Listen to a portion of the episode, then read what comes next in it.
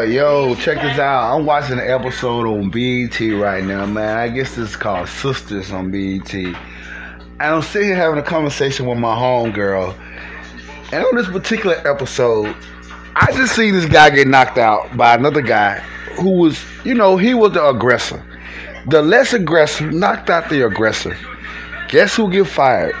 The less aggressor get fired. Guy still on his floor.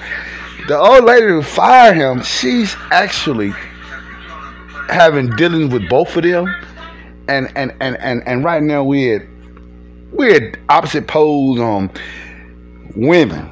We're talking about situations like that.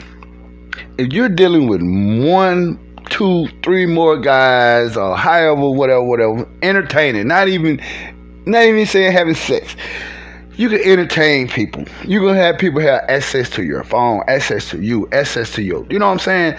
Good morning, good night. If you're not telling that person, hey, don't contact me, I appreciate that, but you know, I'm in a relationship. I'm with so and so and so and so. So, with that said, is that cheating or not?